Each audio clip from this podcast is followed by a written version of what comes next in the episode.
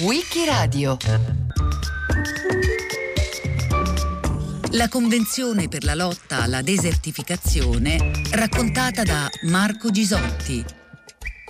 Il 17 giugno del 1994 veniva adottata a Parigi la Convenzione per la lotta alla desertificazione. Un anno dopo, l'Assemblea generale delle Nazioni Unite avrebbe scelto lo stesso giorno per celebrare la giornata mondiale contro la desertificazione e la siccità. Per arrivare a questo percorso si era partiti da molto lontano, dagli anni 70, quando il tema della desertificazione era diventato un tema d'attualità. Pensate, in Inghilterra il famoso ambientalista Edward Goldsmith fece una campagna in quei giorni contro la desertificazione facendo vestire diversi militanti ambientalisti con barbe finte e costumi da sceicchi arabi e li fece andare in giro accompagnati da un cammello. Il messaggio che voleva lanciare, che era forte e diretto verso il governo inglese, era quello che se si fosse continuato con un modello agricolo intensivo, cioè non sostenibile per l'ambiente, tutta l'Inghilterra si sarebbe trasformata in un deserto e i cammelli sarebbero rimasti l'unica forma di trasporto del paese. Il problema era serio, in realtà in Gran Bretagna non era sentito come non era sentito nel resto del mondo. C'era un luogo, più di ogni altro sul pianeta, che soffriva il problema della desertificazione. Era il Sahel, in Africa. Cosa intendiamo per desertificazione? La desertificazione non è il deserto, non è Lorenz d'Arabia, no. Non sono quei luoghi sconfinati che alcuni di noi hanno visitato, che hanno visto dalle grandi fotografie, dai grandi reportage di viaggio, non sono quei luoghi meravigliosi che la natura ha adattato nel corso del tempo. La desertificazione è un processo rapido di depauperamento, di impoverimento di suoli un tempo fertili, ricchi di acqua, di agricoltura, di foreste. Sono processi relativamente veloci, spesso causati dalla mano dell'uomo o da eventi atmosferici come quelli causati dai cambiamenti climatici che lentamente li impoveriscono, oppure quando viene deviato il corso di un fiume, quel terreno una volta fertile lentamente degrada e infine muore. Ecco, la desertificazione è questo ed è un problema oggi globale, ma il primo luogo nel mondo dove questo tema è stato affrontato anche in termini politici, oltre che in termini umanitari, è stato appunto il Sahel. Il Sahel non è una nazione, non è un paese, non è un continente. Il Sahel è quella striscia di terre emerse poco al di sotto del deserto sahariano che attraversa otto stati africani, il Senegal, la Mauritania, il Mali, il Burkina Faso, il Niger, il Chad, il Sudan e l'Eritrea. A questi, secondo alcuni, dovremmo aggiungere anche la Somalia e il Kenya, dove ci sono condizioni ambientali simili. Sahel in arabo vuol dire bordo del deserto, perché effettivamente è a sud proprio della fascia sahariana e questo bordo va dall'Oceano Atlantico al Mar Rosso per circa 2 milioni e mezzo di chilometri quadrati. Il tema della siccità nelle aree del Sahara e del Sahel è nota da millenni. Si considera che il clima in queste aree cominciò a diventare più secco circa 6.000 anni fa, causando la riduzione piuttosto significativa di laghi e fiumi che a loro volta hanno aumentato chiaramente i processi di desertificazione. Però ciò che è avvenuto nell'arco dell'ultimo secolo è più significativo di questo perché hanno senz'altro influito i comportamenti umani, i cambiamenti climatici, ma anche le pratiche agricole scorrette, la sovrappopolazione e questo ha provocato una grande crisi. Noi abbiamo una misurazione puntuale della piovosità nel Sahel dal 1898 e da allora ad oggi possiamo sapere con certezza quali sono stati i periodi più eh, piovosi o quelli più secchi. Noi sappiamo per esempio che una grave siccità colpì quell'area negli anni 10 del XX secolo. Poi ci furono condizioni di maggiore umidità negli anni 20 e 30 con un picco di piovosità nel 1936. E poi via via un alternarsi fra siccità e periodi umidi. Sappiamo per esempio che negli anni 50 l'umidità consentì un'espansione dell'agricoltura per nutrire la popolazione in crescita e questa fu una delle caratteristiche di quegli anni, tant'è che molto spesso si è pensato alla principale causa della desertificazione e della siccità che poi colpì negli anni 70 tutta quell'area. A metà degli anni 60 infatti cominciò un lunghissimo periodo siccitoso che si prolungò fino al 1972 con un picco estremo nel 1973. Nel Sahel il deserto avanza rapidamente. I venti invernali erodono i terreni inariditi, sollevando migliaia di tonnellate di polvere e sabbia. Mettono a nudo le rocce e creano sempre nuove dune. Altre dune avanzano dagli orizzonti del deserto, conquistano terreni fino a ieri utilizzati per la pastorizia o la coltivazione, seppelliscono inesorabilmente alberi e campi. La crescente scarsità d'acqua è la prima responsabile dell'avanzata del deserto. Negli ultimi tempi la gente del Sahel ha visto morire migliaia di alberi appartenenti a specie perfettamente adattate da millenni al clima locale. La falda freatica che inumidiva le loro radici si è dovunque abbassata di vari metri a causa della siccità. Interi laghi sono scomparsi, lasciando come unica traccia desolanti distese di fango indurito. Le acque dei grandi fiumi della regione negli ultimi anni sono sempre state al di sotto dei loro minimi storici. Neppure il 25% delle quantità medie registrate nel corso del secolo.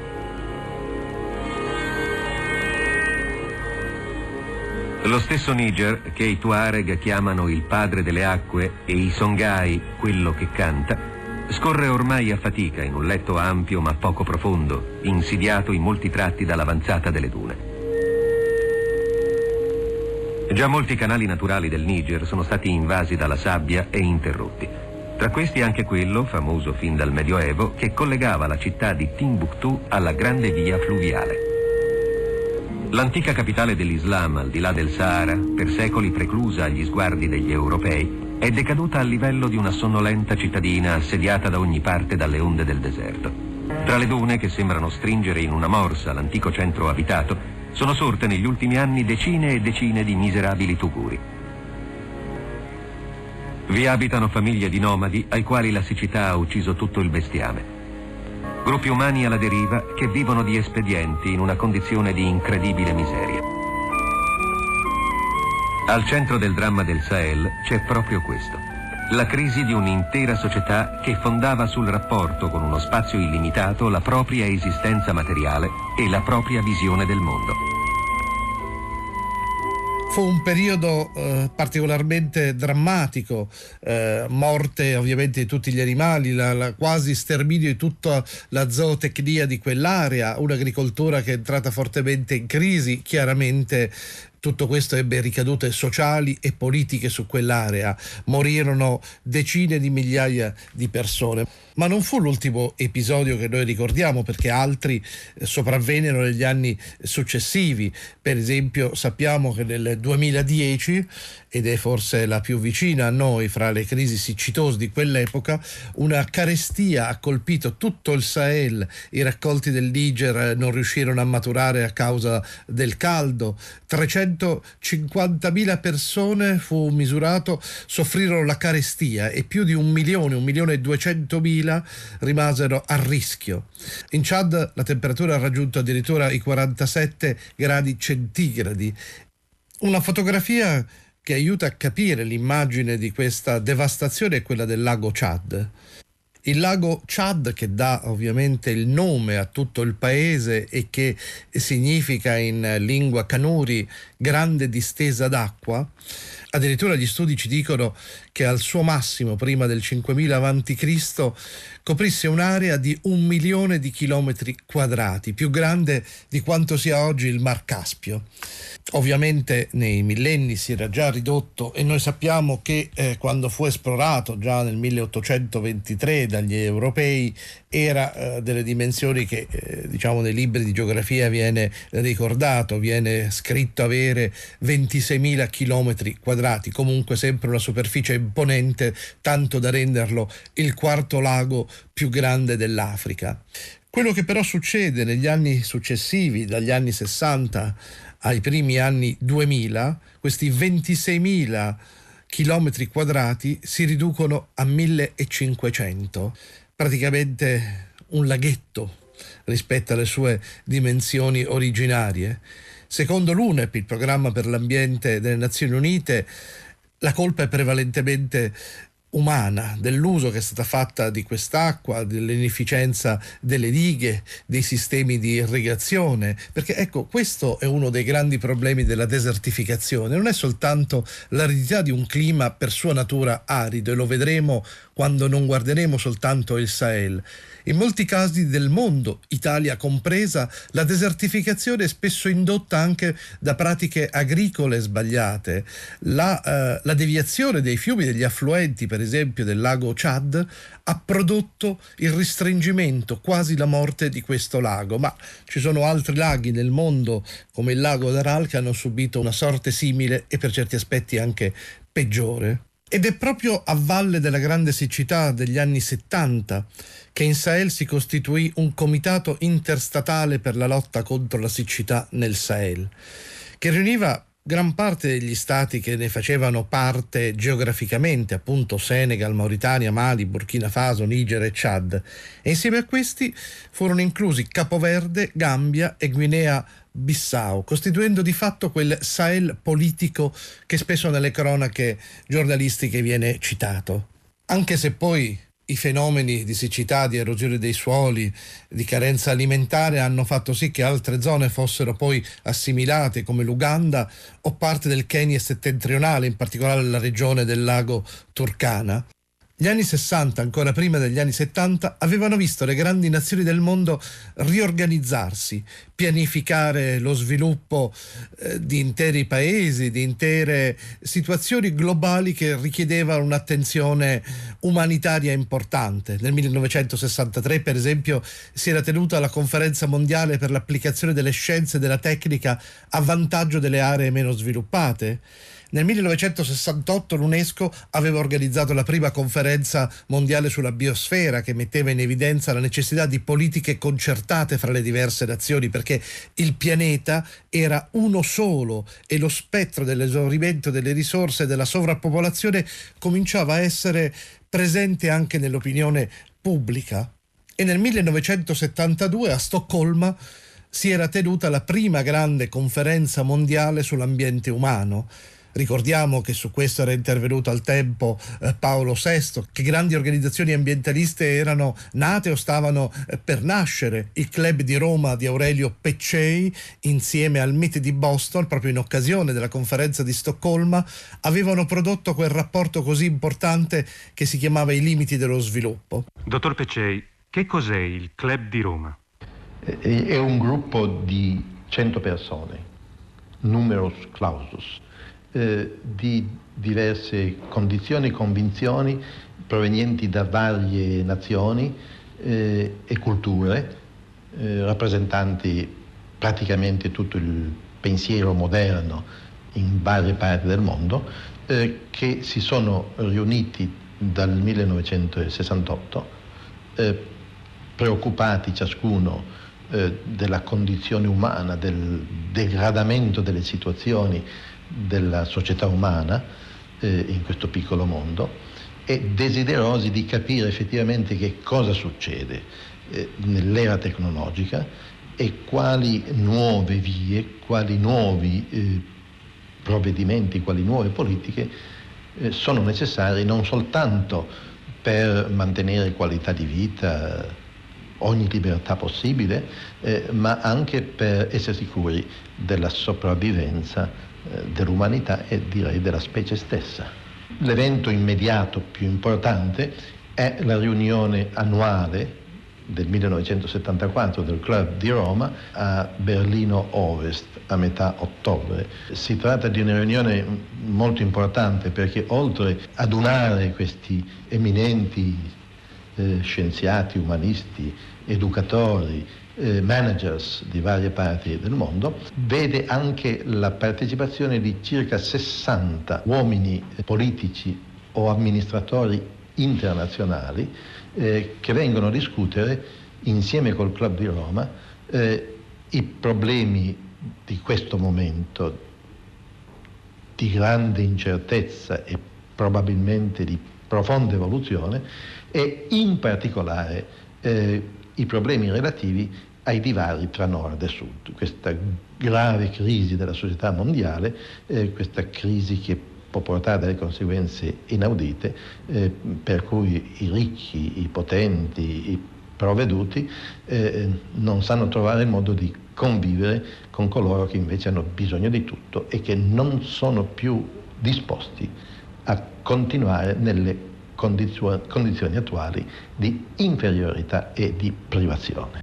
Insomma, l'attenzione globale era alta per l'ambiente, per le ricadute sull'ambiente. Personaggi come Barry Commoner o Rachel Carson avevano avuto su di loro gli occhi dell'attenzione mondiale. Avevano messo in evidenza la crisi del modello di sviluppo, Commoner su tutta la questione nucleare, Rachel Carson sull'uso dei pesticidi in agricoltura.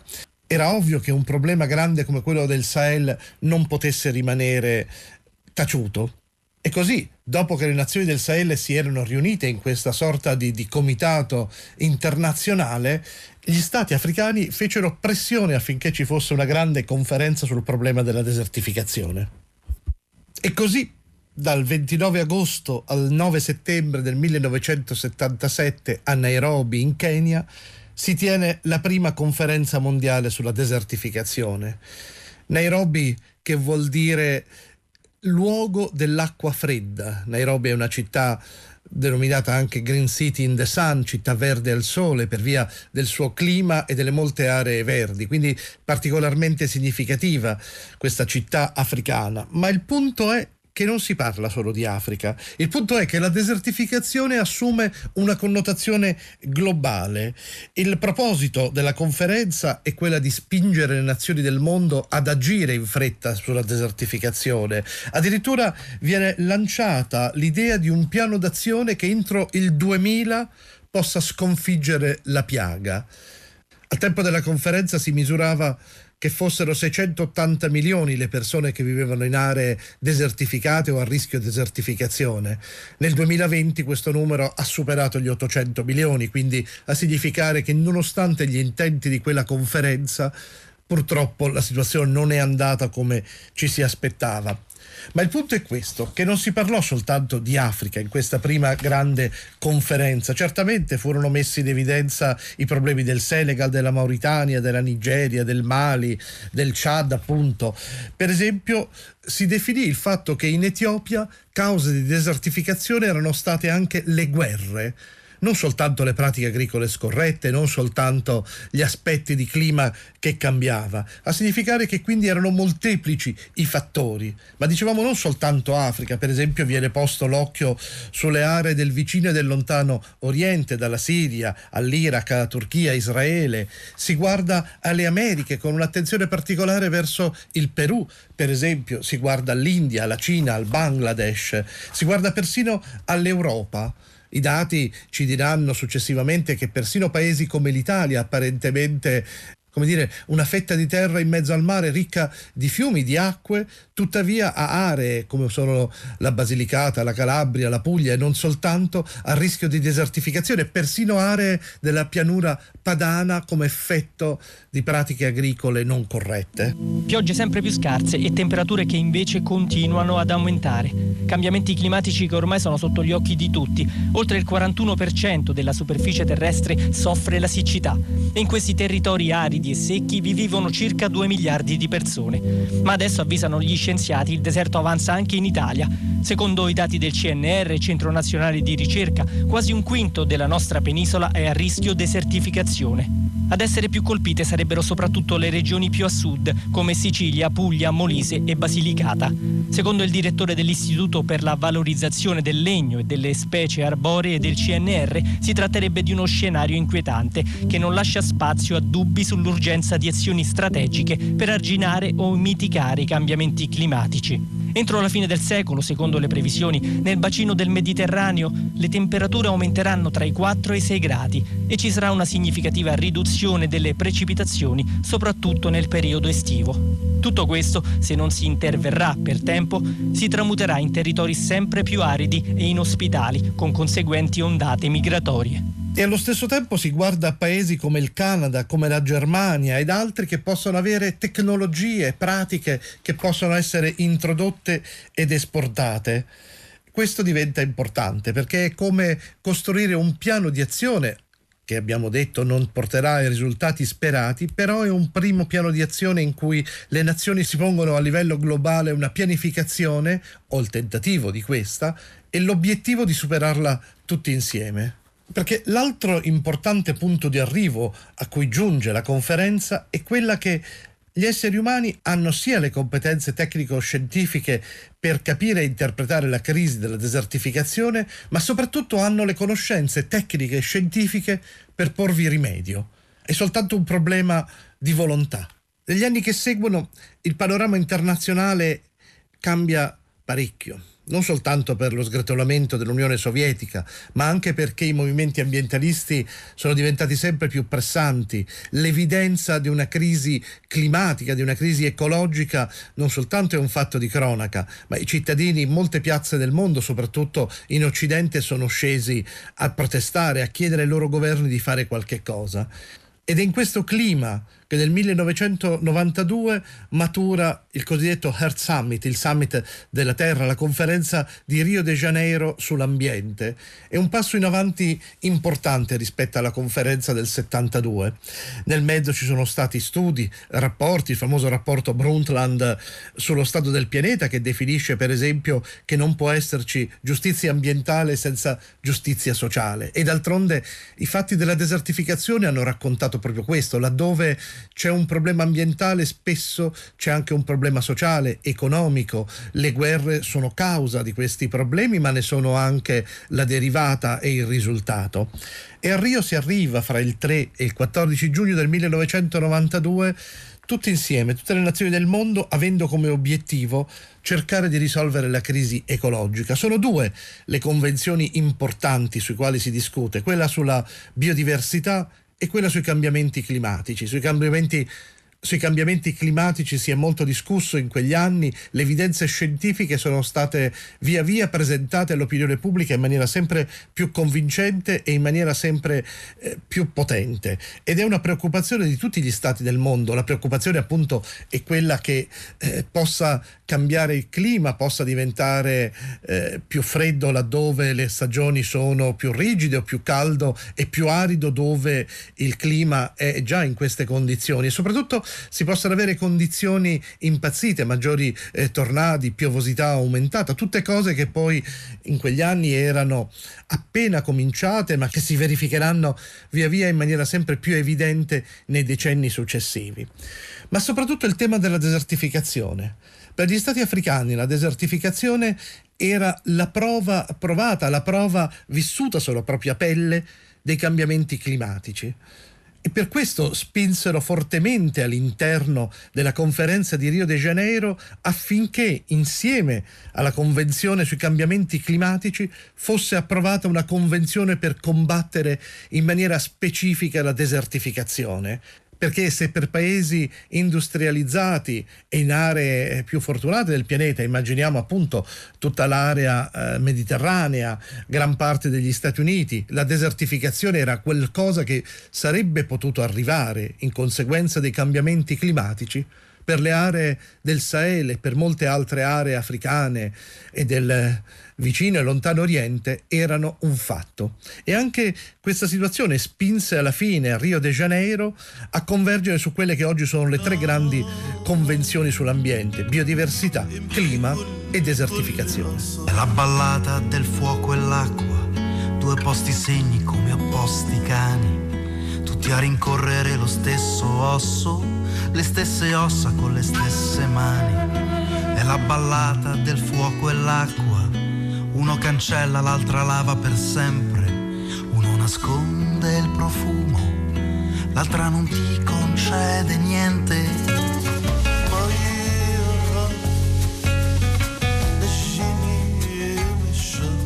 Nel 1977, negli atti di quella prima conferenza storica sulla desertificazione, si fa riferimento fra gli enti pubblici, le istituzioni e le associazioni al Green Belt.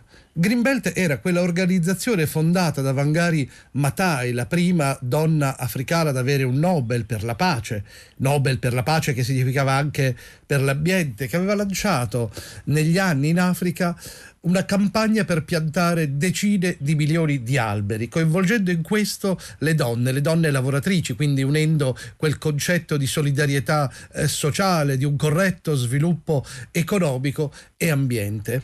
In qualche modo a questa idea si rifà il progetto lanciato dal Niger nel 2005 di costruire una grande muraglia verde, The Great Green Wall 11 stati africani, Senegal, Djibouti, Eritrea, Etiopia, Sudan, Chad, Niger, Nigeria, Mali, Burkina Faso e Mauritania stanno lavorando al progetto di questa enorme fascia, di questo grande muro che forse un giorno si potrà vedere anche dai satelliti, di alberi un'opera veramente ciclopica che prevede di piantare una striscia di alberi proprio al confine con il deserto per quasi 8.000 km e larga 15 altri chilometri, che va dalla costa atlantica fino all'Oceano Indiano praticamente, per impedire che quell'area soggetta a desertificazioni possa camminare ancora più a sud e rendere di nuovo coltivabile quelle aree oggi troppo aride. Il progetto è ambizioso, è in corso da oltre eh, dieci anni, eppure ci si crede molto, è un fatto simbolico, è un po' come la grande muraglia cinese che la si può vedere la si può vedere dai satelliti, dalle stazioni spaziali orbitanti. Questa grande muraglia verde è un muro anche di solidarietà. Ha molti significati e molte ambizioni. L'idea è quella di terminarla per il 2030. Abbiamo già visto che in realtà molti degli obiettivi di quella conferenza originaria sulla desertificazione che prevedevano di vincere la battaglia all'anno 2000 non sono stati raggiunti. Probabilmente questa muraglia verde la si potrà costruire, ma non basterà, o basterà soltanto appunto per quelle aree del Sahel e per quei paesi i cui governi riusciranno in maniera stabile a dargli seguito. Alla data del gennaio 2021 risultano investiti 14 miliardi di dollari per costruire questa grande muraglia verde, dei 33 che sono stati stimati essere necessari. Probabilmente il Sahel si può salvare e probabilmente tutto il resto del pianeta, le aree desertificate, quelle che hanno subito più danni, quelle che oggi hanno trasformato aree un tempo eh, magnifiche. Prima abbiamo citato il nome eh, del lago d'Aral, questo lago immenso, un tempo ricco di pesca, di attività agricole, prosciugato per fare campi di cotone che oggi è poco più che una pozzanghera. Sarà difficile magari ridare vita a a questo lago, però più facile potrebbe essere quello di curare tanti territori come quelli che presenti anche in Italia a rischio pre-desertificazione. A questo servono le convenzioni internazionali, a fare sì che si scambino progetti, buone pratiche, conoscenze scientifiche e intenzioni. La Convenzione per la lotta alla desertificazione, adottata a Parigi il 17 giugno del 1994, viene ogni anno celebrata e in qualche modo come invita i cittadini a passare ad un'azione diretta, a una consapevolezza ogni anno con la giornata mondiale contro la desertificazione e la siccità.